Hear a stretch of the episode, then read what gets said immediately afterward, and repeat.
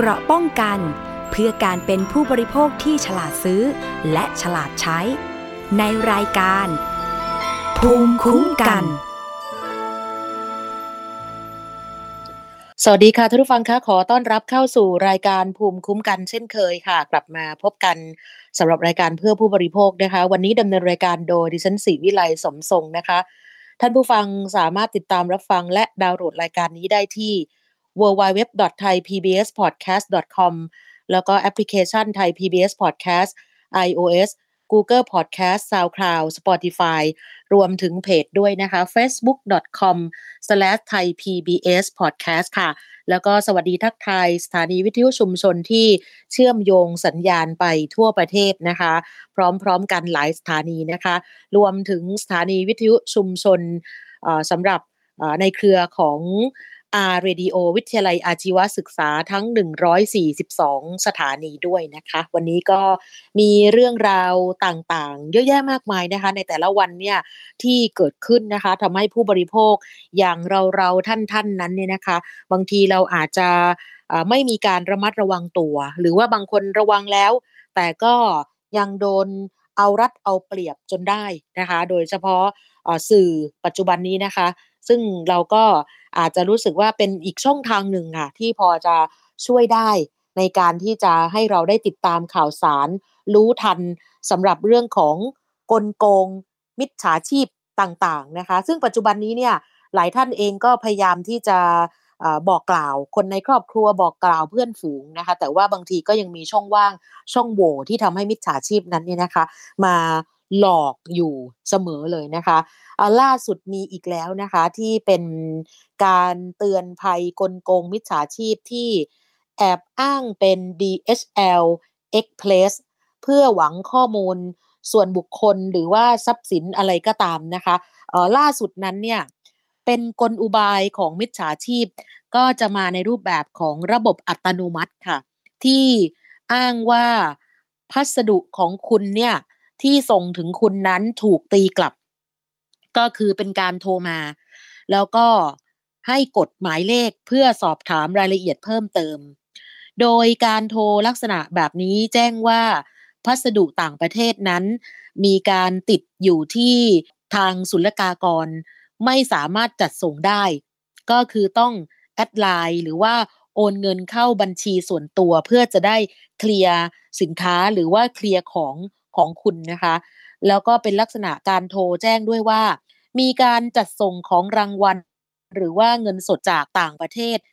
ถึงมือคุณ แล้วก็กำลังอยู่ระหว่างการจัดส่ง แต่ว่าเจ้าของเนี่ยต้องมีการชำระภาษีและค่าขนส่งด้วย ทั้งที่ไม่ได้มีประวัติในการรับส่งพัสดุดังกล่าวนะคะ อีกแบบหนึ่งจะมา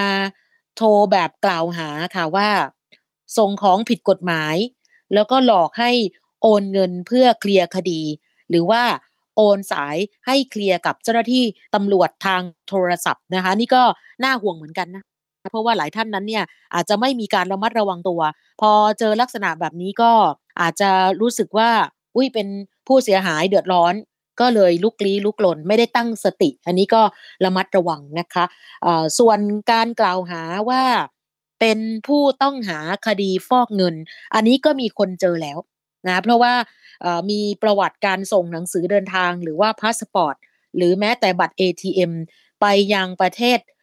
ระบุปลายทางก็คือประเทศจีนเหล่านี้เป็นต้นค่ะ เพราะฉะนั้นเนี่ยขอให้ตั้งข้อสังเกตสำคัญนะคะ เราจะได้รู้เท่าทันมิจฉาชีพ DSL Express นั้นมีการแจ้งนะคะว่า ขณะนี้ไม่มีนโยบายในการติดต่อลูกค้า ผ่านระบบอัตโนมัติแต่อย่างใด ลูกค้าที่ใช้บริการของบริษัท DHL Express เนี่ยสามารถติดต่อเจ้าหน้าที่ฝ่ายบริการลูกค้าได้ตลอด 24 ชั่วโมง หรือว่า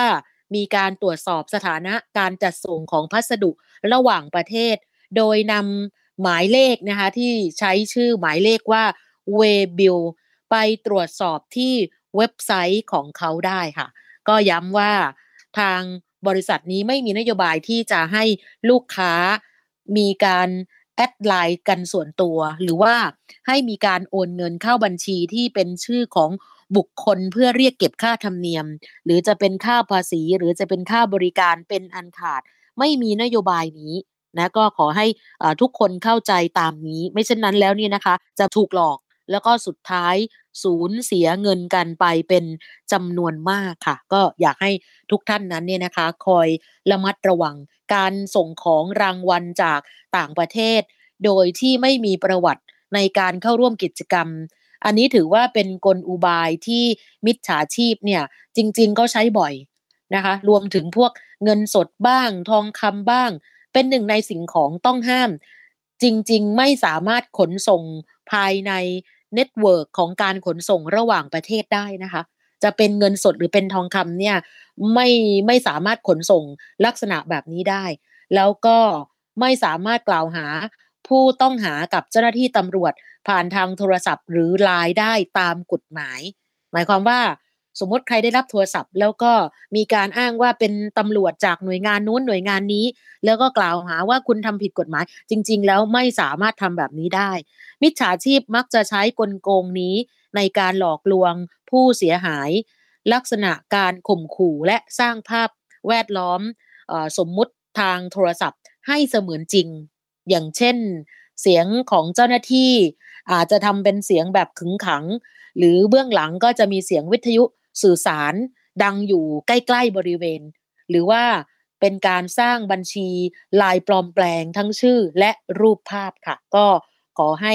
อย่าหลงเชื่อนะคะ นี่เป็นการหวังข้อมูลส่วนบุคคลหรือว่าทรัพย์สินนะคะ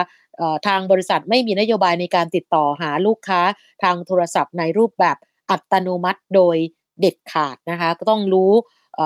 กลยุทธ์หรือว่ากลโกงของ กลุ่มกลุ่มนี้ด้วยนะคะ ก็อยากให้ทุกคนนั้นเนี่ยนะคะ คอยระมัดระวังค่ะ เพราะว่าเรื่องนี้เนี่ยมันเกิดขึ้นได้กับทุกคนถ้าเราไม่มีสตินะบางครั้งบอกว่าเนี่ยติดตามข่าวติดตามรายการภูมิคุ้มกันมาตลอด แล้วก็มีการเตือนเกี่ยวกับเรื่องลักษณะแบบนี้อยู่บ่อยครั้ง แต่บางคนที่นะคะ เชื่อไหมว่าด้วยความไม่มีสติเนี่ยยังสามารถที่จะหลงกลได้โดยง่ายเลยนะคะก็อยากให้ทุกคนนั้นเนี่ยนะคะ ได้รู้ว่า มิจฉาชีพเหล่านี้เนี่ยเขาจะทำกันเป็นกระบวนการ แล้วก็อาจจะรู้สึกว่าคนไทยเนี่ยหลอกง่ายนะคะโดยเฉพาะการใช้สื่ออาจจะเป็นไลน์เป็น Facebook นะเป็น IG หรือจะเป็นช่องทางไหนก็ตามนะคะ ก็สามารถที่จะทำได้โดยง่าย ก็อยากให้ทุกคนนั้นเนี่ยได้ระมัดระวัง แล้วก็เตือนสำหรับคนใกล้ชิดและคนในครอบครัวของเราด้วยนะคะ อีกเรื่องหนึ่งค่ะนี้เป็นเรื่องเกี่ยวกับการดูแล สุขภาพนะคะ เพราะว่าล่าสุดนั้นเนี่ยหลายท่านก็ทราบกันอยู่ว่าโรค NCD หรือว่าโรคไม่ติดต่อเรื้อรัง เป็นกลุ่มโรคที่เป็นสาเหตุของการเสียชีวิตอันดับหนึ่งของคนไทยนะคะ นั่นคือโรคหัวใจ เบาหวาน ความดันโลหิตสูง โดยเฉพาะโรคไขมันในเลือดค่ะ ซึ่งโรคเหล่านี้เกิดจากพฤติกรรมการกิน การบริโภคอาหารของเราจนเกิดภัยพิบัตินะคะซึ่งก่อนหน้านี้เนี่ยก่อนที่จะเกิดโควิด -19 นะคะหลายคนก็บอกว่าไม่ได้ค่อยได้ดูแลสุขอนามัยหรือว่าสุขภาพ โดยเฉพาะเรื่องของพฤติกรรมการกินมาก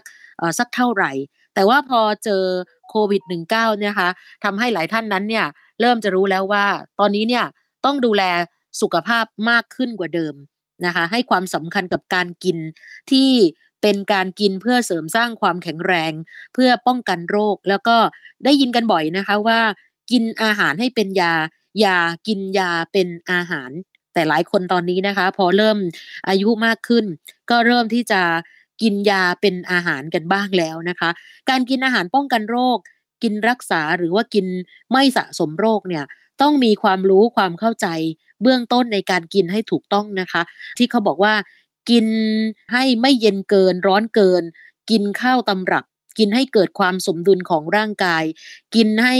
ร่างกายแข็งแรงสู้ได้ทุกโรค โดยเฉพาะในยามนี้ก็คือเกี่ยวกับโควิด -19 นั่นเองนะคะ ก็ทางไบโอไทยนะคะจะมีการจัดงานนี้เพื่อแลกเปลี่ยนเรียนรู้นะคะเกี่ยวกับพฤกษศาสตร์ ยาสมุนไพรการกินและการปรุง นะอยากให้ทุกคนได้เริ่มให้ความสำคัญกับการกินอาหารที่เสริมสร้างความแข็งแรงป้องกันโรค ซึ่งเราได้ยินกันบ่อยๆ อย่างที่บอกนะคะว่าเอ๊ะการกินไม่สะสมโรคเนี่ยโอเค มันอาจจะได้ยินบ่อยแต่ว่ามันทำยากอะ่ะ เราต้องมีความรู้ความเข้าใจเบื้องต้นในการกินให้ถูกอย่างไร ที่เมื่อสักครู่บอกว่า กินให้ไม่เย็นเกินไม่ร้อนเกิน กินข้าวตำรับนี่นะคะ กินยังไงให้เกิดความสมดุลกับร่างกายนะคะ ท่านผู้ฟังซึ่งเป็นผู้บริโภคบางท่านบอกว่าอุ้ยไม่มีเวลาหรอก เพราะว่าต้องรีบตื่นรีบทำงานรีบออนอนรีบทุกอย่างในชีวิตประจำวันนะคะ เพราะนั้นเนี่ยอาจารย์ ดร อุสากลิ่นหอม จากภาควิชาชีววิทยา คณะวิทยาศาสตร์ มหาวิทยาลัยมหาสารคามนะคะ เป็นผู้ไขภูมิปัญญาอีสานด้วยวิทยาศาสตร์ศึกษาความหลากหลายของพืช ในบริเวณป่าดอนปู่ตา และป่าสาธารณะในภาคอีสาน เป็นการศึกษาภูมิปัญญาพื้นบ้านอีสานเรา ในการใช้สมุนไพรกับสัตว์ แล้วก็อีกหลายผลงานนะคะ อาจารย์อุสานั้นเป็นผู้เชี่ยวชาญด้านการใช้ประโยชน์สมุนไพร คุณค่าทางอาหาร และยาของผักยืนต้นและผักพื้นบ้านค่ะว่า เอ๊จะกินอย่างไรที่จะให้เรานั้นเนี่ย ได้สุขภาพดี และแก้แล้วก็แข็งแรงนะคะ อีกท่านหนึ่งคนนี้เป็นคนที่เชื่อว่าสรรพสิ่งที่เกิดมาบนโลกใบนี้ ต่างก็มีคุณค่าในตัวเอง นั่นคืออาจารย์โทนี่ค่ะดรนิทัศบุญไพศาลสถิต อาจารย์โทนี่ให้ความสำคัญกับต้นไม้ใบหญ้ารวมถึงวัชพืชรอบรอบตัวเรา อาจารย์ก็เลยศึกษาวิจัยนะคะร่วมกับการสืบค้นภูมิปัญญาพื้นบ้านในท้องถิ่นทั่วไทย จนพบว่าต้นไม้ใบหญ้า แม้กระทั่งวัชพืชรอบตัวเรานั้นเนี่ยนะคะ มันสามารถเป็นอาหารเป็นยาได้ทั้งหมดเลย ปัจจุบันนี้อาจารย์ร่วมกับชุมชนหลายแห่งนะคะ มีการพัฒนาผลิตภัณฑ์อาหารจากพืช พื้นถิ่น ผ่านกิจกรรมการท่องเที่ยวเชิงประสบการณ์ เพื่อเป็นการเผยแพร่องค์ความรู้ เพื่อก่อให้เกิดการรักษาความหลากหลายทางชีวภาพในชุมชน รวมถึงส่งเสริมพืชพื้นถิ่นหลายชนิดด้วยกัน ในพื้นที่ก็ผ่านเมนูอาหารที่จะส่งผลให้พืชเหล่านี้ได้สามารถมีการเจริญเติบโต โดยไม่ถูกกำจัดไปอย่างไร้คุณค่าค่ะ เพราะว่าบางคนอาจจะคิดแค่ว่า ก็มันเป็นวัชพืชอะก็ไม่รู้ว่าจะ เลี้ยงไว้ทำไม ไม่รู้ว่าจะปลูกไว้ทำไมนะคะ จริง ๆ แล้วเนี่ยการกินอาหารให้เป็นยาเนี่ยเราก็ต้องเลือกเหมือนกันนะคะแล้วก็เป็นเรื่องที่น่าสนใจมาก เพราะว่าปัจจุบันนี้เนี่ยสิ่งที่เราบริโภคหรือว่ากินเข้าไปเนี่ยบางทีเราก็ไม่รู้ตัวว่ามันไปทำร้ายสุขภาพเราเหมือนกันนะคะ บางทีเนี่ยอาจจะราคาแพงแสนแพงนะคะ แต่ว่าด้วยความที่มีการโฆษณาผ่านสื่อก็เลยทำให้เรารู้สึกว่ามันน่าจะเป็นของดีเนาะสำหรับ สำหรับบางคนนะคะ แต่ว่าสำหรับหลายท่านก็ก็ดีอยู่แล้วในการที่เลือกอาหารบริโภคในแต่ละมือ้อ ก็ไม่อยากให้ท่านผู้ฟังนั้นเนี่ยนะคะ ได้มีการหลงเชื่อสำหรับคำโฆษณาในสื่อต่างๆนะคะ ว่าเราจะต้องเลือกแบบไหนอย่างไรนะคะ โดยเฉพาะที่มีการยกตัวอย่างกันมากที่สุดนะคะ เรื่องของการเลือกซื้อบริโภคอาหารกระป๋องอย่างไรให้ปลอดภัยนะคะ เพราะว่าหลายท่านยังคงฝากท้องอยู่กับ อาหารประเภทนี้นะคะ อย่างแรกก่อนเลยนะคะ คือเรื่องของลักษณะกระป๋อง จะเป็นปลากระป๋องเป็นผักกระป๋อง คือเดี๋ยวนี้เนี่ยแม้แต่กระทั่งเห็ดหรือไข่มดแดงนะที่เป็นอาหารพื้นบ้านท้องถิ่นนี่นะคะ หรือจะเป็นพวกผลไม้ก็จะบรรจุอยู่ในกระป๋องแล้วนะคะ เราก็ต้องดูว่าลักษณะกระป๋องข้างนอกนี่นะคะ มันมีตะเข็บไหมมีรอยต่อ เรียบร้อยหรือเปล่าแน่นหนาไหม แล้วก็ที่สำคัญคือกระป๋องต้องไม่เป็นสนิมนะคะ แล้วก็ให้ลองสังเกตนะคะ ถ้าเราจะซื้ออะไรก็ตามที่บรรจุกระป๋องเนี่ยเมื่อกดนิ้วลงไปบนฝากระป๋องแล้วยุบ หรือว่าส่วนอื่นของฝา หรือมันจะพองออกไม่ควรเลือกอาหารกระป๋องนั้นเลยนะคะ นี่เป็นเทคนิคที่บอกว่าง่ายนิดเดียว ในการเลือกซื้ออาหารกระป๋องนะคะ คือหลายบ้านอย่างที่บอกว่ามักจะมีติดเอาไว้ที่บ้าน เพราะว่าความสะดวกรวดเร็วในการปรุง แต่บางท่านก็ไม่ทราบนะคะมันต้องมีเคล็ดลับในการเลือกซื้อไม่แพ้อาหารประเภทอื่นเหมือนกันนะคะ นอกจากดูลักษณะกระป๋องภายนอกแล้ว ก็ดูฉลากด้วยค่ะ ฉลากก็คือวันเดือนปีที่ผลิตและวันหมดอายุ ไม่ควรเลือกซื้ออาหารกระป๋องที่ทำการผลิตมานานจนเกินไป เพราะว่า อาจทำให้คุณค่าทางโภชนาการนั้นเนี่ยลดลงหรือไม่มีเลยก็ได้ แล้วก็สีของฉลากกระป๋องอันนี้ต้องสังเกตนิดนึงว่ามันต้องไม่ซีดจาง เพราะว่าอาจจะเป็นไปได้ค่ะว่าอาหารกระป๋องที่ผลิตมานานเกินไปนั้นเนี่ยสีมันก็จะซีดแล้วแล้วก็จางแล้วนะคะ ก็ไม่ต้องกังวลนะคะว่า ถ้าเราเลือกซื้อจะได้อาหารที่ไม่ดีต่อสุขภาพไปรับประทาน คือถ้าใครที่ อยากจะให้คนในครอบครัว มีสุขภาพที่ดีก็ต้องดูแบบมืออาชีพนิดนึงนะคะ คือต้องพิถีพิถันนะไม่ใช่ว่าโอ้ยกินง่ายอยู่ง่ายอะไรอย่างนี้นะคะ มันมันต้องสำคัญแล้วก็แหล่งผลิตด้วยนะคะ นี่ก็สำคัญมากค่ะ แหล่งผลิตกับสถานที่จัดจำหน่าย ควรจะเป็นสถานที่ที่มีอยู่จริง แล้วก็เชื่อถือได้ นะคะไม่ควรซื้ออาหารกระป๋องที่ไม่รู้แหล่งที่มาการผลิตแน่นอน เพราะว่าการผลิตอาจจะไม่ได้มาตรฐานก็ได้ ซึ่งเมื่อเราซื้อมาบริโภคหรือว่ามากินแล้วเนี่ยอาจจะก่อให้เกิดอันตรายกับสุขภาพนะคะฉลากนั้นควรจะมีชื่อและก็ส่วนผสมนะส่วนประกอบต่างๆ ของอาหารอยู่อย่างชัดเจนนะคะ รวมไปถึงปริมาตรน้ำหนักสุทธิ อันนี้ก็สำคัญมากค่ะ กับเลขจดทะเบียน กับทางออยหรือว่ากระทรวงสาธารณสุข ควรจะมีเครื่องหมายรับรองความปลอดภัยจากออยนี่แหละค่ะ แล้วก็ควรซื้อกระป๋องที่มียี่ห้อหรือมีชื่อเป็นที่รู้จักโดยทั่วไปนะคะ นี่ค่ะ เป็นข้อพิจารณาก่อนทำการเลือกซื้อพวกอาหารกระป๋องมารับประทาน ขอให้ทุกท่านใส่ใจกันสักนิดนะคะ เพื่อความปลอดภัยต่อสุขภาพของตัวคุณเองและคนในครอบครัวนะคะ อย่างกรณีล่าสุดเนี่ย มีการทดสอบในนิตยสารฉลาดซื้อ อันนี้เป็นการทดสอบฉบับที่ 224 นะคะ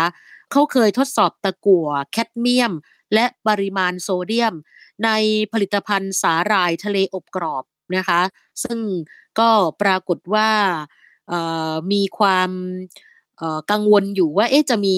สารเหล่านี้เนี่ยปนเปื้อนหรือไม่อย่างไรนะคะ ล่าสุดมีทั้ง สาหร่ายอบกรอบแล้วก็ปลาทูหน้ากระป๋องด้วยค่ะนะคะสำหรับในฉลาดซื้ออันนี้ล่าสุดเลยนะคะซึ่งเป็นการทดสอบสาหร่ายทะเลอบกรอบก่อน คือตัวนี้เนี่ยเป็นอาหารว่างที่คนไทยนิยมกินกัน คือถ้านึกย้อนไปในวัยเด็กของเรานะคะ เราก็จำได้ว่า เอ๊ะเราเคยซื้อสาหร่ายห่อเล็ก ๆนะคะ ที่โรงเรียนกินเป็นประจำเลยไอ้สาหร่ายอบกรอบที่ว่านี้นะคะ บางยี่ห้อเนี่ย ยังคงมีหน้าตาหีบห่อเหมือนเดิมเป๊ะทุกประการ แต่บางยี่ห้อค่ะ ก็จะมีขนาดเป็นแผ่นใหญ่ขึ้น เพื่อเป็นการเพิ่มปริมาณต่อซอง ให้กินได้แบบจุใจ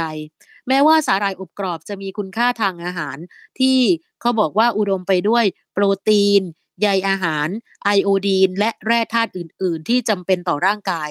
แต่ถ้าหากเราบริโภคอย่างแบบเพลิดเพลินในปริมาณมาก อันนี้ก็ ต้องระมัดระวังเรื่องปริมาณโซเดียมด้วยเหมือนกันนะคะ สาหร่ายทะเลทั่วโลกมีประมาณ 12,000 ชนิด ก็จะแบ่งออกเป็นสาหร่ายสีเขียว 4,000 ชนิด สาหร่ายสีแดง 6,000 ชนิด และสาหร่ายสีน้ำตาลอีก 2,000 ชนิดค่ะ ขณะที่ประเทศไทยเราพบว่ามีสาหร่ายทะเลประมาณ 350 ชนิด เป็นสาหร่ายสีเขียว 100 ชนิด สาหร่ายสีแดง 180 ชนิด และสาหร่าย สีน้ำตาล 70 ชนิดนะคะผลิตภัณฑ์จากสาหร่ายทะเลที่ขายอยู่ในประเทศไทย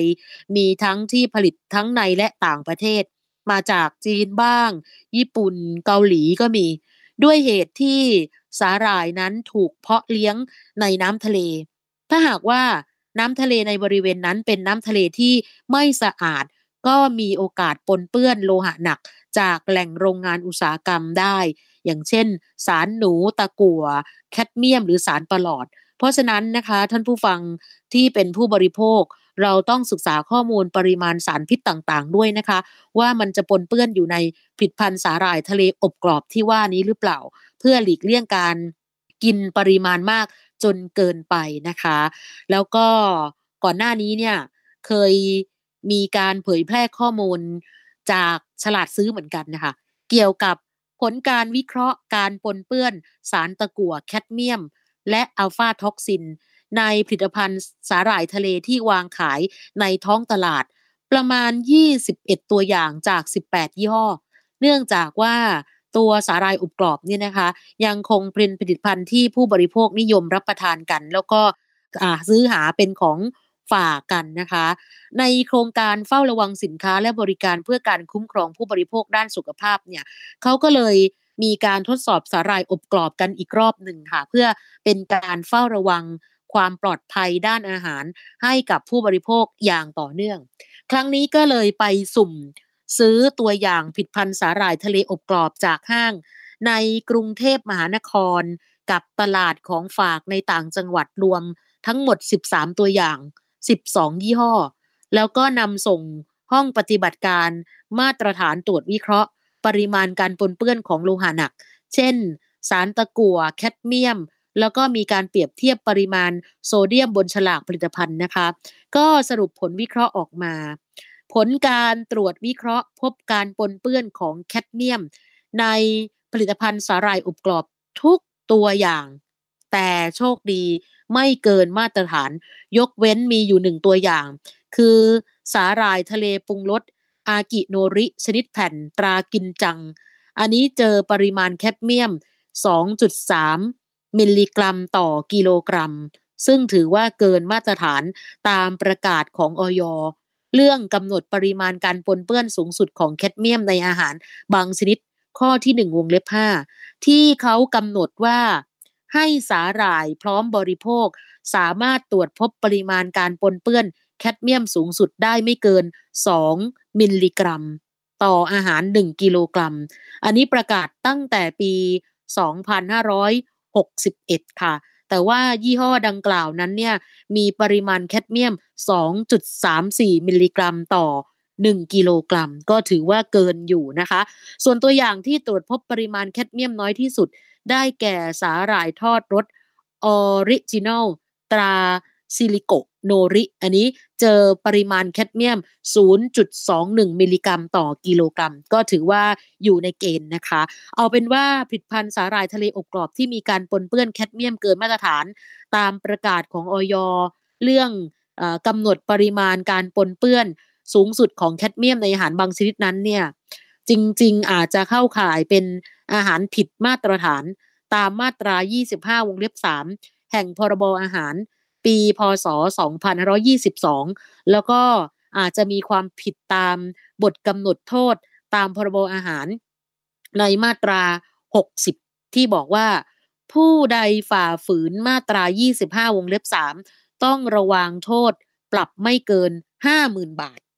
อันนี้แค่ ตัวเดียวก่อนนะแคดเมียมนะคะ มาอีกตัวหนึ่งดูตะกั่วบ้างอะ่ะ ในสาหร่ายทะเลอบกรอบ2ยี่ห้อ ในการตรวจสอบครั้งนี้นะคะ ที่ไปซื้อมา12ยี่ห้อเนี่ยสองยี่ห้อไม่พบการปนเปื้อนนะคะ คือหนึ่งสาหร่ายย่างกรอบปรุงรสแผ่นยักษ์รสดั้งเดิมตรา M&K กับสองสาหร่ายทะเลอบกรอบรสดั้งเดิมตรากินจัง ส่วนที่เหลือพบการปนเปื้อนของตะกั่ว แต่ปริมาณที่ตรวจพบไม่เกินมาตรฐานอาหารที่มีสารปนเปื้อน ตามประกาศของกระทรวงสาธารณสุข ฉบับที่ 98 ปีพศ 2529 ที่เขากำหนดว่าให้พบสารตะกั่วปนเปื้อนได้ไม่เกิน 1 มิลลิกรัมต่ออาหาร 1 กิโลกรัม ของตะกั่วในอาหารตามประกาศของกระทรวงนี่นะคะ ก็จริงๆแล้วในข้อ 4 เนี่ยเขาบอกว่า อาหารที่มีสารปนเปื้อนต้องมีมาตรฐาน โดยตรวจพบสารตะกั่วปนเปื้อนได้ไม่เกิน 1 มิลลิกรัม ต่ออาหาร 1 กิโลกรัม เว้นแต่อาหารที่มีสารปนเปื้อน ตามธรรมชาติในปริมาณสูง อันนี้ให้มีได้ตามที่ได้รับความเห็นชอบจากออยส่วนมาตรฐานการปนเปื้อนของแคดเมียมในอาหารตามประกาศออยเรื่องกำหนดปริมาณการปนเปื้อนสูงสุดของแคดเมียมในอาหารบางชนิดนั้นเนี่ยมีข้อหนึ่งที่ระบุว่า อาหารที่มีแคดเมียมปนเปื้อนต้องมีมาตรฐาน โดยตรวจพบแคดเมียมปนเปื้อนในอาหารได้ ไม่เกินข้อกำหนดนะคะ โดยอนุญาตให้ตรวจพบแคดเมียมปนเปื้อนในสาหร่าย พร้อมบริโภคในสภาพแห้ง ได้ไม่เกิน 2 มิลลิกรัมต่ออาหาร 1 กิโลกรัมสำหรับมาตรฐานอื่น ๆ ที่เกี่ยวกับแคดเมียมที่ปนเปื้อนในอาหาร อย่างเช่นมาตรฐาน Codex นะคะที่เขากำหนดให้ตรวจพบในปริมาณแคดเมียมได้ไม่เกิน 0.2 มิลลิกรัมต่อ อาหาร 1 กิโลกรัม กับมาตรฐานผิดพันธุ์ชุมชน ได้กำหนดให้ผิดพันธุ์สาหร่ายทะเลอบกรอบ สามารถพบปริมาณแคดเมียมได้ไม่เกิน 0.2 มิลลิกรัมต่อตัวอย่าง 1 กิโลกรัม เพราะฉะนั้นเนี่ยก็ถือว่ายังปลอดภัยอยู่สำหรับที่ขายอยู่ในบ้านเรานะคะไหนๆพูดแล้วก็มาอีกตัวหนึ่งค่ะ ในอาหารประเภทนี้มันจะมีโซเดียมด้วย หลายท่านก็คิดว่าคงจะติดเนาะบางบางคนนะคะ คือถ้าไม่มีโซเดียมเนี่ยมันรู้สึกว่ามันไม่อร่อย นะคะ มันมันกินแล้วรู้สึกรสชาติจะจืดชืดไปหน่อย แต่ว่าในการกินสาหร่ายทะเลอบกรอบเนี่ยนะคะเขานำปริมาณโซเดียมจากฉลากโภชนาการของแต่ละยี่ห้อเนี่ย เอามาคำนวณดูในปริมาณสาหร่ายที่ 100 กรัม ก็พบว่า ยี่ห้อที่มีปริมาณโซเดียมมากที่สุดก็คือ สาหร่ายทะเลปรุงรสรสเผ็ด ตราหมีแพนด้า มีปริมาณโซเดียมอยู่ที่ 9,230 มิลลิกรัมต่อ 100 กรัม รองลงมาคือสาหร่ายทะเลปรุงรสอากิโนริ ชนิดแผ่นตรากินจัง อันนี้มีปริมาณโซเดียมอยู่ที่ 2,000 มิลลิกรัมต่อ 100 กรัม ส่วนผิดพันธุ์ที่มีปริมาณโซเดียมน้อยที่สุด เมื่อเทียบกับปริมาณอาหาร 100 กรัมก็คือ สาหร่ายทอดสไตล์ญี่ปุ่นรสคลาสสิก ตราเท่าแก่น้อย มีโซเดียมอยู่ 468 มิลลิกรัมต่อ 100 กรัมนะคะ ก็ถึงแม้ว่าจะไม่เกินเกณฑ์ค่ามาตรฐานที่กำหนดไว้ แต่ว่าสาหร่ายอบกรอบเนี่ยมันจะเป็นของว่างที่ให้คุณค่าทางโภชนาการสูงก็จริง แต่ควรจะกินในปริมาณที่พอเหมาะนะคะ เพื่อหลีกเลี่ยงการสะสมของโลหะหนักที่อาจจะก่อให้เกิดอันตรายต่อสุขภาพในระยะยาวได้ แล้วก็ ถือว่าเป็นการควบคุมไม่ให้ร่างกายเราได้รับโซเดียมในปริมาณมากจนเกินจำเป็นนะคะ โดยเฉพาะเด็กเล็ก ๆนะคะที่เขาชอบกินอาหารประเภทนี้ คราวนี้คุณพ่อคุณแม่ก็อาจจะตามใจเขาเพราะเห็นว่าถ้าเป็นสาหร่ายเป็นพืชเป็นอะไรแบบนี้ก็น่าจะมีประโยชน์ต่อสุขภาพ แต่ว่าจริง ๆ แล้วเนี่ยมันจะมีโซเดียมอยู่ในปริมาณที่มากเกินจำเป็นได้นะคะ ถ้าเป็นเด็กเล็กก็ควรระมัดระวังเป็นพิเศษนะคะ ในเรื่องของการกิน ต่อครั้งนะสำหรับปริมาณการบริโภคค่ะ ก็อยากให้ทุกท่านนั้นเนี่ยได้รู้สึกว่าสิ่งที่จำเป็นต่อร่างกายจริง ๆ แล้วเนี่ยมันต้องกินอาหารแบบหลากหลายนะคะ ไม่ควรที่จะให้เด็กนั้นเนี่ยกินในปริมาณที่เยอะจนเกินไปนะคะ อีกอันนึงค่ะเป็นปลาทูน่านะคะที่มีการทดสอบในคราวเดียวกันจากฉลาดซื้อนะคะ คือปลาทูน่าเนี่ยเป็นปลาทะเลที่ อยู่กันเป็นฝูงๆนะคะ เคลื่อนที่ว่องไวมาก อาศัยอยู่ตามเขตชายฝั่งและทะเลน้ำลึก ปลาทูน่าเป็นปลาที่ถือว่ามีมูลค่าทางเศรษฐกิจมากที่สุดนะคะ แล้วก็ติดหนึ่งในห้าของอาหารทะเลที่ผู้คนทั่วโลกนิยมบริโภคกัน โดยสายพันธุ์ปลาทูน่าที่นิยมจับมาเป็นอาหารนั้นเนี่ยมีอยู่ห้าชนิดนะคะ มีปลาทูน่าท้องแถบ ปลาทูน่าครีบเหลือง ปลาทูน่าครีบยาว ปลาทูน่าครีบน้ำเงิน และปลาทูน่าตาโต สายพันธุ์ปลาทูน่าที่นิยมมาทำปลากระป๋องเนี่ยประมาณ 58%คือปลาทูน่าท้องแถบ แล้วก็นอกจากนิยมรับประทานปลาทูน่าสดๆ อย่างซาชิมิกับซูชิ ซึ่งเป็นอาหารญี่ปุ่นแล้ว ยังนิยมนำปลาทูน่ามาทำปลากระป๋องด้วยนะคะ ในปลาทูน่าก็จะรวมไปด้วยโปรตีนกับโอเมก้า 3 ตัวนี้เนี่ย ช่วยลดความเสี่ยงต่อภาวะความดันโลหิตสูง ลดไตรกลีเซอไรด์กับคอเลสเตอรอลได้ แล้วก็ให้ไขมันต่ำเป็นไขมันดีด้วยค่ะ รวมถึงก็จะมีแร่ธาตุกับวิตามินที่จำเป็นต่อร่างกาย พวกธาตุเหล็กไอโอดีน วิตามินบีแล้วก็เป็นเนื้อสัตว์ประเภทที่ย่อยง่ายด้วยนะคะ ทีนี้ไอตัวปลาทูน่ากระป๋องเนี่ยคือแปรรูปแล้วเนี่ยเขาสามารถเอามาทำเป็นอาหารได้หลากหลาย ไม่ว่าจะเป็นแซนด์วิชนะคะเหมาะกับอาหารเช้า ผัดกะเพราเป็นทูน่าคอนสลัด เป็นขนมจีนน้ำยาปลาทูน่าก็ได้ เป็นน้ำพริกก็ได้กินคู่กับผักสด แต่ว่านอกจากความอร่อยของทูน่ากระป๋องแล้วเนี่ยยังต้องมีความกังวลเกี่ยวกับการปนเปื้อนของโลหะหนักในอาหารทะเลด้วยนะคะ เช่นพวกตะกั่วแคดเมียมด้วยเหมือนกัน โดยเฉพาะปลอด ซึ่งโลหะหนักเหล่านี้เป็นพิษต่อร่างกายถ้า ได้รับในปริมาณมากหรือว่าสะสมเป็นระยะเวลานาน ซึ่งการปนเปื้อนโลหะหนักเหล่านี้นะคะ ก็มาจากไหนมาจากโรงงานอุตสาหกรรมที่อาจจะขาดระบบการจัดการที่ดี คือปล่อยโลหะหนักสู่สภาพแวดล้อม อย่างเช่น สู่แม่น้ำลำคลองทะเลและมหาสมุทร ก็ทำให้สัตว์ทะเลปนเปื้อนโลหะหนักเหล่านั้น แล้วก็สุดท้ายเข้าสู่วงจรห่วงโซ่อาหารของเรา ผู้บริโภคก็รับไปเต็มๆนะคะ เพราะฉะนั้นเพื่อเป็นการเฝ้าระวังความปลอดภัยนะคะ ทางฉลาดซื้อภายใต้โครงการเดียวกันเลยค่ะ โครงการสนับสนุนระบบเฝ้าระวังสินค้าและบริการเพื่อการคุ้มครองผู้บริโภคด้านสุขภาพ ก็ไปสุ่มเก็บตัวอย่างมาปลาทูน่ากระป๋อง 28 ตัวอย่าง ที่วางขายตามห้างทั่วไปและซูเปอร์มาร์เก็ตด้วยนะคะ ก็ส่งห้องปฏิบัติการตรวจวิเคราะห์ หาสารโลหะหนัก 3 ชนิดนะคะ ปรอทตะกั่วและแคดเมียมค่ะ ก็ผลออกมาก็ถือว่าเอ่อเป็นที่น่าพอใจนะคะ จริง ๆ ก็มีปริมาณการปนเปื้อนทั้ง 3 ชนิดนะคะ แต่ว่าโชคดีไม่เกินเกณฑ์มาตรฐานตามประกาศของกระทรวงสาธารณสุขนะคะ การปนเปื้อนที่ว่านี้ก็ถือว่ายังอยู่ในเกณฑ์ที่รับได้นะคะ ก็คือถ้าเป็นปริมาณปลารอดก็ไม่เกิน 0.5 มิลลิกรัม ต่ออาหาร 1 กิโลกรัม สำหรับอาหารทะเลนะคะ แล้วก็ตะกั่วไม่เกิน 1 มิลลิกรัม ต่ออาหาร 1 กิโลกรัม ส่วนแคดเมียมนั้นเนี่ยประเภทปลานะคะ ได้ไม่เกินมิลลิกรัม 1 มิลลิกรัม ต่อกิโลกรัม ซึ่งจากผลการทดสอบนะคะ ก็พบว่าทุกยี่ห้อค่ะ ไม่เกินเกณฑ์มาตรฐานนะคะ ก็ยี่ห้อดังๆ หมดเลยนะคะ มี c l e x นะคะมี TCB มีโลซ่าอย่างเงี้ยค่ะ อันนี้ก็ก็ไม่เกินเกณฑ์มาตรฐานนะคะ สุดท้ายขอให้ทุกคนสังเกตนิดนึงนะคะสำหรับเรื่องของการรับประทาน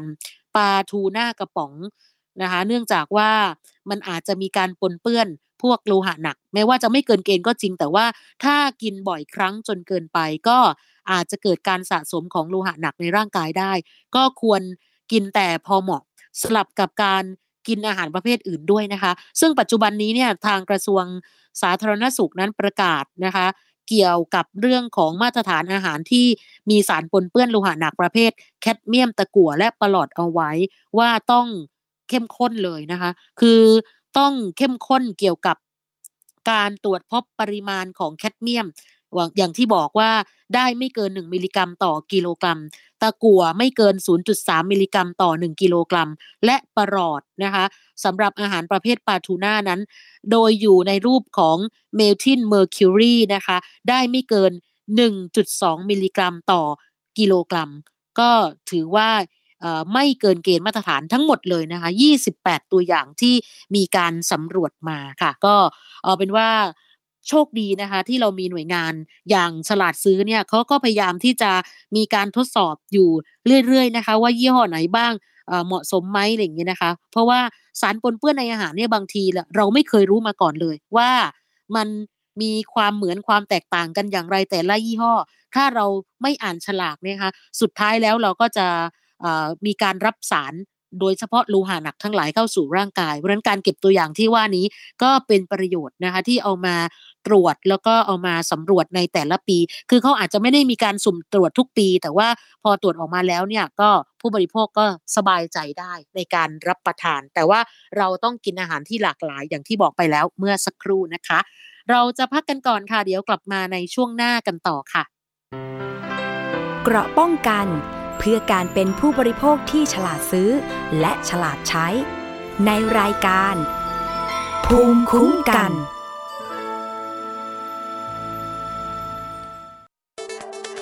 อัปเดตสถานการณ์รอบโลก ประเทศจีนนี่เราทราบกันดีนะคะว่าเป็นประเทศที่จะมีปัญหาเรื่องความสมดุลของประชากร คนที่ได้รับความสนใจจากวิกฤตในครั้งนี้ก็คือนายกรัฐมนตรีนิวซีแลนด์ เรื่องราวสีสันจากต่างแดน ก็มีช่อง YouTube เป็นของตัวเองใช้ชื่อว่าครัวคุณยาย รายชื่อของคุณหมอพยาบาล แล้วก็นักวิทยาศาสตร์จำนวนไม่น้อยอยู่ในรายชื่อผู้ทรงอิทธิพลนะ รัฐบาลของไต้หวันเนี่ยกำลังพิจารณา เพื่อเปิดการท่องเที่ยวครั้งใหม่ หน้าต่างโลก โดยทีมข่าวต่างประเทศไทย PBS ทุกวันจันทร์ถึงศุกร์ 12นาฬิกา ทางไทย PBS Radio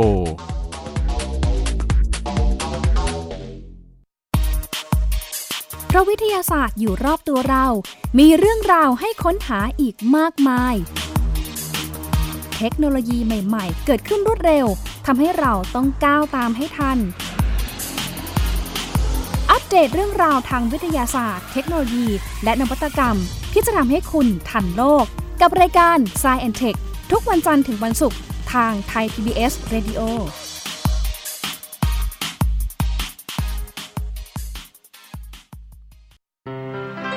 เกราะป้องกันเพื่อการเป็นผู้บริโภคที่ฉลาดซื้อ และฉลาดใช้ ในรายการ ภูมิคุ้มกัน ลับมาอีกช่วงหนึ่งของรายการภูมิคุ้มกันนะคะ และช่วงนี้เช่นเคยนะคะ เราจะไปช่วงคิดก่อนเชื่อกับอาจารย์ดรแก้วกังสดานอัมภัยนักวิทยานะคะ วันนี้อาจารย์แก้วจะคุยกับคุณชนาทิพย์ในตอนที่ชื่อว่า กาแฟสำเร็จรูป วิธีการผลิตเหมือนหรือต่างกันอย่างไร มีราคา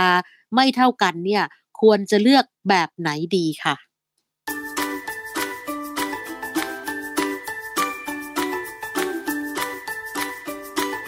ช่วง คิดก่อนเชื่อพ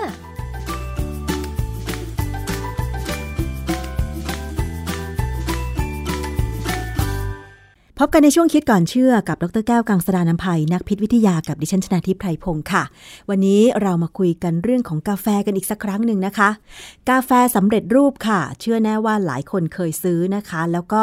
มียี่ห้อที่ตัวเองชอบ แต่ว่าในปัจจุบันค่ะ มีผลิตภัณฑ์กาแฟหลายชนิดเลย หลายแบบเลยที่ออกมาวางจำหน่าย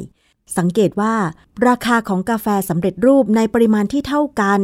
แต่ว่าทำไมขายในราคาที่ต่างกัน แบบว่าต่างกันค่อนข้างมากะนะคะ ซึ่งตรงนี้แหละค่ะ เราจะมาดูกันซิว่า ราคาของกาแฟสำเร็จรูปที่ขาย ต่างกันเนี่ยนะคะ เป็นเพราะอะไร เป็นเพราะวิธีการผลิต หรือว่าเป็นเพราะเรื่องของคุณภาพของกาแฟ เรามาคุยกันเรื่องนี้ค่ะ อาจารย์คะ เรื่องของกาแฟสำเร็จรูป มันมีวิธีการผลิตที่ต่างหรือเหมือนอะไรกันยังไง แล้วก็ให้รสชาติที่ต่างกันยังไงคะอาจารย์ ครับโดยทั่วไปที่เราเห็นขายกันเนี่ยมักจะเป็นสองแบบ แบบหนึ่งเนี่ยจะเป็นลักษณะผงเนี่ยไม่ค่อยสม่ำเสมอ นะสีน้ำตาลคล้ำๆเป็นเกล็ดนะใหญ่กับอีกแบบจะว่าเป็นเกล็ดก็ไม่เชิงมันเป็นก้อนก้อนมากกว่า มีสันฐานไม่ไม่ไม่แน่นอนค่ะนส่วนอีกแบบหนึงเนี่ยจะเป็นเกล็ดสีน้ำตาลอ่อนหน่อยค่ะแล้วก็ค่อนข้างจะสม่ำเสมอกัน แบบแรกเนี่ย เราเรียกว่า agglomerated instant coffee agglomerated นี่แปลว่าการมารวมกันนะฮะส่วนอีกแบบหนึ่งซึ่งสีจางกว่าเราเรียกว่า freeze dry coffee ๆค่ะ แบบแรกเนี่ย จะถูกกว่าแบบที่สองฟรีสไตล์เนี่ยเป็นที่รู้กันว่าแพงนะอันนี้สองอย่างเนี่ยอะไรอร่อยกว่ากัน ถามจริงๆเนี่ยถ้าเป็นคนที่ลิ้นสามารถจะสัมผัสรสได้ดีเนี่ยนะหรือหรือจมูกสัมผัสกลิ่นได้ดีเนี่ยนะจะรู้สึกเลยว่าฟรีสไตล์เนี่ยดีกว่า ก็คือแบบนะหลังที่เป็นเกล็ดเล็ก ๆ ใช่ไหมอาจารย์ ใช่ แต่ว่ามันจะแพงกว่าประประมาณสองเท่า อาจจะเป็นเท่าตัวหรือสองเท่าตัวเลยด้วยซ้ำนะแล้วแต่ว่า สมมติกาแฟยี่ห้อเดียวกันเนี่ยเราไปดูที่ชั้นวางของเนี่ย ถ้ามาจากเกาหลี ถ้าเป็นฟรีสดรายเนี่ยราคาจะราคาหนึ่งแต่ถ้ามาจากเยอรมนีเนี่ยหรือเยอรมันเนี่ย จะเป็นอีกราคาหนึ่งเลยจะสูงกว่าค่ะนะเพราะฉะนั้นถ้าเราจะซื้อกาแฟเยอรมันมากินเนี่ย ก็คงต้องรอเวลาที่เขาลดราคาค่ะก็จะได้พอสมควรนะฮะค่ะก็จะมีช่วงลดราคานะฮะคราวนี้คำว่า agglomerated coffee เป็นยังไง คือจริง ๆ เนี่ย agglomerated coffee เนี่ยเขาจะเอากาแฟเนี่ยไปทำเขาเรียกว่า spray drying spray drying เนี่ยเป็นกระบวนการซึ่งมันจะมีเป็นคล้ายถังใหญ่ๆนะฮะแล้วข้างบนถังเนี่ยเป็นทางเข้าของน้ำกาแฟที่เขาจะฉีดพ่นเป็นฝอยเล็กมากๆเลยพอฉีดพ่นลงมาปั๊บเนี่ยมันจะมีอีกท่อหนึ่งเป็นท่อที่มีแก๊สหรือเป็นอากาศร้อนนะความร้อนนี่ค่อนข้างจะสูงนะฮะก็จะพ่นเข้าไปเพื่อให้มันเจอกับ ละอองของกาแฟน้ำกาแฟค่ะที่เขาชงมาเนี่ยนะพอความร้อนจากอากาศเนี่ยหรือจากแก๊สเนี่ยเจอกับกาแฟน้ำกาแฟเนี่ย มันก็จะถ่ายความร้อนให้น้ำกาแฟ น้ำกาแฟก็ถึงจุดหนึ่งเนี่ยน้ำที่อยู่ในน้ำกาแฟเนี่ยจะระเหยออกมาค่ะระเหยออกมาแล้วเนี่ยก็จะเหลือแต่ผงกาแฟตกลงมาข้างล่าง ความจริงกระบวนการแบบเนี้ยเขาเอามาใช้ทำนมผงเหมือนกันอ๋อนะฮะนมผงเนี่ยจะสังเกตเลยว่า มันจะมีลักษณะเป็นผงซึ่งเวลาเราจะเอาไปชงดื่มเนี่ย เราจะต้องใช้น้ำร้อนใช่นะฮะค่ะถ้าใช้น้ำเย็นเนี่ย จะเป็นก้อนเกาะกันไม่ค่อยละลายค่ะ เพราะฉะนั้นกาแฟที่ทำด้วยวิธีสเปรย์ไดร์เนี่ย ก็จะไม่ค่อยละลาย ต้องใช้ช้อนเขาคเขานเขามีแบบหลาย ๆ รอบอ่าต้องต้องคนน้ำร้อนเดือดๆมากๆอะนะค่ะ ซึ่งอันนั้นก็บางทีก็ละลายได้ไม่หมดหรอกนะฮะแต่ว่าเขาก็มีเทคนิค agglomerated เนี่ย สร้าง agglomerated instant coffee เนี่ย โดยเวลาที่เขาสเปรย์น้ำกาแฟลงมาเนี่ยเขาจะสสเปรย์สารอีกตัวหนึ่งลงมาด้วยกัน จะเป็นพวกสารที่สามารถละลายน้ำได้ดี เป็นพวกเอ่อเขาเรียกว่าฟูดเอดิจีฟก็สารเจือปนในอาหารเนี่ย ชนิดที่ไม่มีอันตรายนะฮะเช่นพวกเป็นพวกแป้งบางอย่าง เช่นมาลโตเดกทริน ซึ่งเป็นแป้งที่เราใช้ในอุตสาหกรรมอาหารทั่วไปนะค่ะสเปรย์ลงมาพร้อม ๆ กัน พอลงมาแล้วเนี่ยแทนที่ไอ้ผงกาแฟที่แห้งเป็นสเปรย์ที่เป็น spray dry ลงมาเนี่ยแห้งแล้วเนี่ย มันก็จะไปเกาะอยู่กับ maltodextrin หรืออาจจะเป็นพี่น้องตัวอื่นก็ได้นะ มันยังมีสารตัวอื่นที่ที่คล้ายกันเนี่ยเกาะแล้วเนี่ยก็จะเป็นลักษณะที่มีสัณฐานไม่แน่นอน แต่ว่าเป็นการเพิ่มพื้นที่ละลายของกาแฟที่เกาะอยู่นึกออกไหมฮะ คือถ้ามันเกาะกันเองกาแฟเกาะกันเองเนี่ย ก็จะเป็นมันจะแน่เล็กนแต่ว่า แน่นแล้วก็จะละลายยากค่ะแต่พอมีพื้นที่ละลายมากขึ้นเนี่ย ก็จะละลายง่ายขึ้นอืมนะเมื่อเจอน้ำร้อนนะค่ะเรียกว่ามันมีรูพรุนๆหรือเปล่าอาจารย์ มันก็คล้าย ๆ อย่างนั้นแต่มันก็ไม่เชิงอะนะแต่ว่ามันเหมือนกับเป็นมีแกนให้เกาะอืมพอมีแกนให้เกาะเนี่ย น้ำก็จะซึมเข้าไปได้ง่ายขึ้นค่ะน้ำร้อนเนี่ยจะซึมเข้าไปได้ง่ายขึ้น ส่วน freeze drying เนี่ย เป็นกระบกระบวนการที่กำจัดน้ำออกจากกาแฟ ที่ชงไว้เนี่ย ด้วยวิธีการซึ่งค่อนข้างจะ แพงแพงมากเลยใช้พลังงานสูงค่ะนะฮะเพราะว่าอะไร เพราะว่าในกระบวนการเนี่ยเขาจะเอาน้ำกาแฟเนี่ยไปทำให้มันกลายเป็นน้ำแข็งก่อนเป็นอืมคือน้ำกาแฟเนี่ยจะแข็งตัวค่ะ เสร็จแล้วเอาใส่ไปในเครื่องมือที่เราเรียกว่า freeze dryer เนี่ย ซึ่งเป็นเป็นเอ่อเขาเรียกว่าอะไรเป็นเหมือนกับเป็นท่อใหญ่ ๆ นะฮะเป็นเอ่อเป็นภาชนะใหญ่ ๆ เนี่ย ซึ่งเป็นเหล็กนะฮะแล้วเขาจะสูบอากาศออก จนเกือบจะหมดอะเรียกว่าเอามากออกมากที่สุดเท่าที่จะมากได้เกือบจะเป็นลักษณะที่เราเรียกว่าสุญญากาศ แต่ว่าจริงๆเนี่ยมันยังไม่สุญญากาศจากเพราะว่ามันทำยากมากสุญญากาศนะเอ่อความดันอากาศเนี่ยจะต่ำมากๆ จากนั้นเนี่ยเขาก็ทำให้อุณหภูมิมันเย็นจัดๆก่อนนะฮะเพราะว่าน้ำน้ำน้ำกาแฟมันจะเป็นน้ำแข็งอยู่ใช่ไหมฮะค่ะแต่แล้วพอจากนั้นเนี่ยเขาค่อย ๆ เพิ่มอุณหภูมิขึ้น ระหว่างที่การเพิ่มอุณหภูมิขึ้นไปเนี่ย น้ำ แข็งที่อยู่ในน้ำกาแฟเนี่ย จะระเหิดในตามหลักวิทยาศาสตร์เนี่ย มันจะมีกระบวนการที่แทนที่น้ำในน้ำกาแฟแข็งเนี่ย จะละลายเป็นน้ำก่อน แล้วค่อยละเหยเป็นไอเนะนะค่ะ มันมีอุณหภูมิหนึ่งกับความดันที่เหมาะสมเออคือความดันต่ำๆมากๆจุดหนึ่งเนี่ย ที่น้ำน้ำแข็งจะระเหิดเปลี่ยนจากของแข็งเป็นแก๊ส โดยไม่ได้ผ่านกลายเป็นของเหลวค่ะ เรียกว่าเป็นการระเหิดนั่นเองนะคะ เป็นการระเหิดนะฮะซึ่งการระเหิดเนี่ยเป็นข้อดีที่ว่าเออจะไม่เกิดมีการเดือดของน้ำกาแฟ คือไม่ต้องให้ความพอไม่ร้อนเดือดเนี่ยใช่ไหมคะอาจารย์เขามีให้การให้ความร้อนปริมาณน้อยค่อยๆให้ความร้อนเข้าไปจนถึงจุดหนึ่งที่เหมาะสมมันเป็นจุดเฉพาะของมันนะที่ความร้อนจุดนี้แล้วก็สุญญากาศระดับนี้เนี่ย น้ำจะระเหิดจากของแข็ง เป็นไอไปเลยค่ะคือการระเหิดการการเดือดเนี่ย จริง ๆ แล้วเป็นกระบวนการที่ไม่ดี เพราะว่าจะทำให้มีการเสียสภาพขององค์ประกอบของอะไรก็ตามที่เราใช้ในการในการผลิตเนี่ยนะค่ะไม่ว่าจะเป็นเป็นการผลิตเอ่อวัคซีน การผลิตเอ่อสารเคมีที่เป็นมาจากเขาเรียกว่าสารเคมีชีวภาพในทางวิทยาศาสตร์เนี่ย ถ้าสารเคมีทางชีวภาพเนี่ยมันมันเดือดเนี่ย โปรตีน จะเสียสภาพอ๋อและไม่ละลายกลับมาอ๋อแต่ว่าถ้าเราสามารถทำให้เช่นวัคซีนเนี่ยนะวัคซีนหรือยาบางตัวเนี่ยที่เป็นสารชีวภาพเนี่ยสามารถให้น้ำที่อยู่ในตัวอย่างเนี่ยระเหิดไปค่ะโปรตีนตัวนั้นจะอยู่ในสภาวะที่แห้งและเหสมือนภาพเดิมที่ค่อนข้างจะเย็น มันจะเหมือนเดิคืมอเมื่อไหเราจย์ละเออละลายน้ำไปแล้วเนี่ยเกือบร้อยเปอร์เซ็นต์ค่ะเหมือนเดิมอืมนะฮะดังนั้นกระบวนการพวกเนี้ยใช้พลังงานสูง ค่าไฟได้กินมหาศาลเลยแหละนะ เพราะฉะนั้นเนี่ยกระบวนการผลิตต่างกัน ราคาจึงต่างกันอ๋อแล้วที่เขาพิสูจน์พบก็คือว่าถ้าเป็นเอ่อ freeze dry coffee เนี่ยนะ freeze กาแฟที่เป็น freeze dry เนี่ยมันจะมีกลิ่นที่หอมกว่ากาแฟที่เป็น agglomerated อืม coffee เพราะว่าการ freeze dry เนี่ยมันจะมีกลิ่นหลงหลงเหลืออยู่มากกว่าค่ะแต่ว่ายังไงยังไงก็ตามเนี่ย freeze dry coffee ก็ จะยังไม่หอมเท่ากับ กาแฟที่เราต้ม ต้มสดกินอือฮึต้มต้มต้มสดเพื่อมาดื่มค่ะนะฮะหรือว่าเราไปตามร้านกาแฟเนี่ยเรียกว่ากาแฟสดเออกาแฟสดกับร้านกาแฟแพงๆเนี่ยค่ะเวลาเขาทำออกมาด้วยเครื่องกาแฟเนี่ยมันจะหอมมากเลย มันมีกลิ่นออกมาเฉพาะใช่นะฮะอาจารย์แล้ววิธีการสเปรย์ดรายอิงและฟรีสดรายอิงเนี่ย นอกจากมันให้ ผลิตภัณฑ์กาแฟที่มีลักษณะผิวสัมผัสที่แตกต่างกัน ความหอมต่างกันแล้วเนี่ยนะคะ ปริมาณของสารในกาแฟต่างกันด้วยไหมอย่างเช่นคาเฟอีนหรือสารอื่น ถ้าเราเอามาชั่งน้ำหนักเท่ากัน กาแฟที่เป็น freeze dry เนี่ยที่เป็น freeze dry coffee เนี่ยจะมีเนื้อกาแฟมากกว่าเพราะอะไร เพราะมันเป็นองค์ประกอบของกาแฟแท้อืมๆแต่ถ้าเป็น agglomerated coffee เนี่ยมันจะมีส่วนที่เป็น maltodextrin อยู่ด้วย เพราะฉะนั้นพอน้ำหนักเท่ากันเนี่ย ตัวที่เป็น agglomerated coffee ก็จะมีเนื้อกาแฟน้อยลง เพราะว่าเรามันสังเกตได้เลยลองเอามาชงลค่ะองเอามาชงเทียบกันดูเนี่ย เราหลับตาให้สมมติเราดับตาแล้วดื่มเนี่ยหยิบมาดื่มเนี่ยเราจะรู้เลยว่าอันนี้มีรสชาติหรือมีกลิ่นหอมเนี่ยน้อยกว่ากัน อาจารย์คะเพราะฉะนั้นเนี่ย ถ้าสมมุติว่าผู้บริโภคจะไปเลือกซื้อ อาจารย์คิดว่าอันไหนคุ้มค่ากว่ากัน หรือว่าแล้วแต่ความชอบ เออแล้วแต่สตังค์นะแล้วแต่สตังค์ว่าเราจะมีเท่าไหร่ เพราะว่า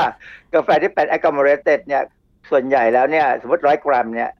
ก็จะประมาณร้อยกว่าบาทนิดๆยิ่งถ้าไม่ได้ใส่ขวดนะที่ถ้าเขาใส่ถุงมาเนี่ยนะคือหมายความว่าเราจะเอามาเติมใส่ขวดเองเนี่ย ก็จะประมาณร้อยนิดหน่อยร้อยสิบาทร้อยยี่สิบาท แต่ถ้าเป็นฟรีสดรายก็อาจจะขึ้นไปสามสี่ร้อยค่ะนะเพราะดังนั้นเนี่ยสำหรับผมเนี่ยนะ ผมก็จะซื้อ agglomerated มากิน เพราะว่าผมเอาแค่ พอหายอยากค่ะยกเว้นถ้า freeze dry เนี่ยวันไหนลดราคา หรือวันไหนหนึ่งแถมหนึ่งซื้อทันที อืมค่ะ อาจารย์แต่ว่าคาเฟอีนนี่ไม่เกี่ยวเลยใช่ไหมปริมาณต่างเพราะอย่างที่บอกแล้วไงว่าถ้าหนึ่งกรัมเท่ากันเนี่ยนะคาเฟอีนใน freeze dry ควรจะมากกว่าๆอ๋อเพราะมันระเหิดไปโดยที่เนื้อกาแฟและปริมาณคาเฟอีน ยังอยู่เกือบเท่าเดิมใช่ไหมอาจารย์ คือพูดง่ายๆองค์ประกอบของกาแฟสองอย่างมันต่างกันค่ะถ้าเป็น agglomerated coffee เนี่ยเขาจะมี maltodextrin เป็นองค์ประกอบด้วย แต่ถ้าเป็น freeze dry เนี่ยก็จะไม่มีก็มีเนื้อกาแฟอย่างเดียว อืม เพราะฉะนั้นจึงมากกว่านั่นเอง ครับ ดังนั้นถ้าจะดื่มกาแฟแค่เพื่อให้หายอยาก ซื้อถูกๆดื่มก็ได้นะฮะหรือถ้าลำบากไม่ค่อยมีเวลาก็ซื้อ3 in 1เอาก็ได้นะฮะยอมเสียสละที่ว่าจะต้องกิน พวกครีมเทียมค่ะซึ่งอาจจะมีทรานแฟตเออ นั่นน่ะสิอาจารย์ คือมันก็มีนิดหน่อยนะฮะทรานแฟตในครีมในในซองหนึ่งซองเนี่ยคงไม่มากหรอก คือทรานแฟตเนี่ยจริง ๆ แล้ว พอเข้าไปถึงตับเนี่ย ตับสามารถจะใช้ได้เป็นพลังงานอ๋อเหรอถ้าคะไม่มากนักเหรอคะถ้าไม่มากนักใช้ได้อ่าฮะแต่ถ้ามากนัก ตับก็จะเพิ่มกระบวนการเอา trans fat เนี่ยไปใช้สร้างเป็นคอเลสเตอรอลเป็นอย่างอื่นได้ ซึ่งก็เป็นธรรมชาติของของกระบวนการในร่างกายเราค่ะ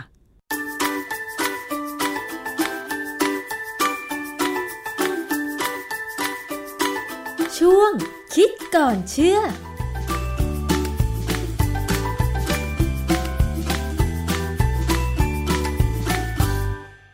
ช่วงคิดก่อนเชื่อกับอาจารย์ดรแก้วกังสดานอัมไผ่นะคะ วันนี้เรื่องกาแฟน่าสนใจมากเลยทีเดียวนะคะ วันนี้มาปิดท้ายกันที่เรื่องของการลักลอบขายสารเคมีวัตถุอันตรายอีกแล้วนะคะ ที่ไม่ได้มีการขึ้นทะเบียนบัญชีรายชื่อ วัตถุอันตรายของประกาศกระทรวงอุตสาหกรรมเลยนะคะ สืบเนื่องมาจากว่าเจ้าหน้าที่ของเออบกพคบนะคะ ร่วมกับเจ้าหน้าที่สำนักวิจัยและพัฒนาการเกษตร เขตที่ 4 เจ้าหน้าที่ศูนย์พัฒนาการเกษตรภูสิงห์อันเนื่องมาจากพระราชดำริ เจ้าหน้าที่อำเภอขุนหารของจังหวัดศรีสะเกดนะคะ ได้ร่วมกันตรวจสอบร้านค้าแห่งหนึ่ง ว่ามี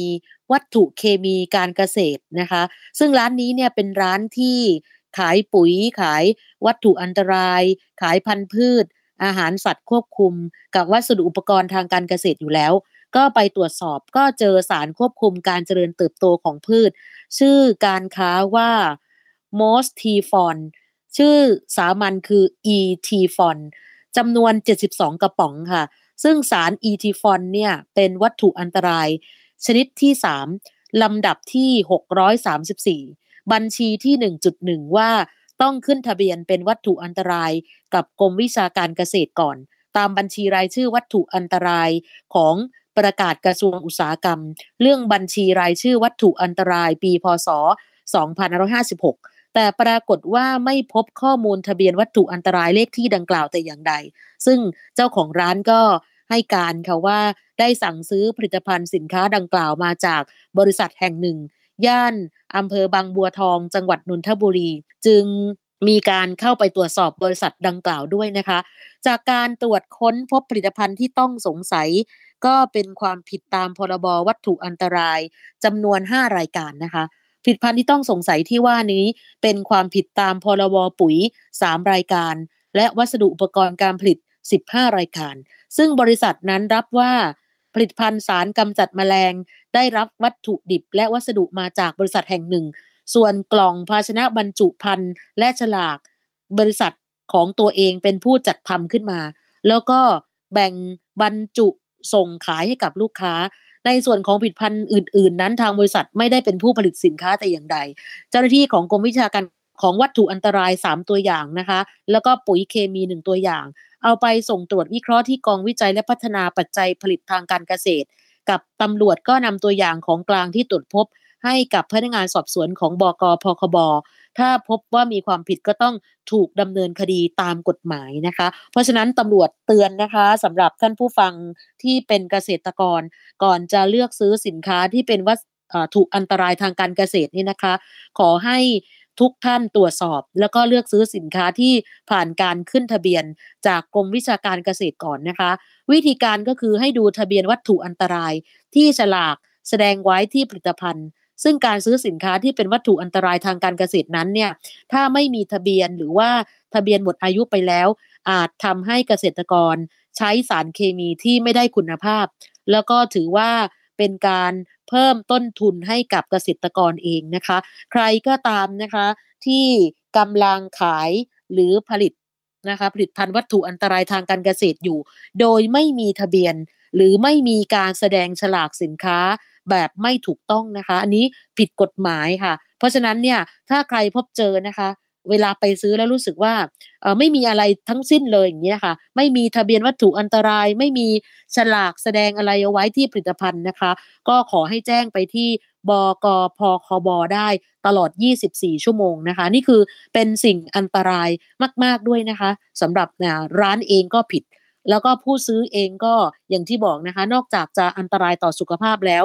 ยังผิดพรบปุ๋ยด้วย แล้วก็ที่สำคัญคือถือว่าเป็นการ เพิ่มต้นทุนโดยไม่จำเป็นด้วยนะคะ ก็ต้องฝากนะคะ นี่เป็นการส่วนที่กำลังกันของเขาเรียกว่าสารวัตรเกษตร จากสำนักควบคุมพืช และวัสดุการเกษตร ของกรมวิชาการเกษตรกระทรวงเกษตรและสหกรณ์นะคะ ที่ไปตรวจสอบบริษัทที่มีการพาดพิงมาถึงที่บางบัวทอง จังหวัดนนทบุรีนะคะ เพราะว่ามีการสืบทราบมาว่าที่นี่ มีการลักลอบการขายสารเคมีวัตถุอันตรายที่ไม่มีการขึ้นทะเบียนรายชื่อ วัตถุอันตรายของประกาศกระทรวงอุตสาหกรรมเลย เพราะนั้นเนี่ยอยากให้ทุกคนนั้นเนี่ยนะคะพึงระมัดระวังเกี่ยวกับเรื่องของการซื้อลักษณะแบบนี้ โดยเฉพาะเกษตรกรนะคะ ก็อาจจะคิดว่า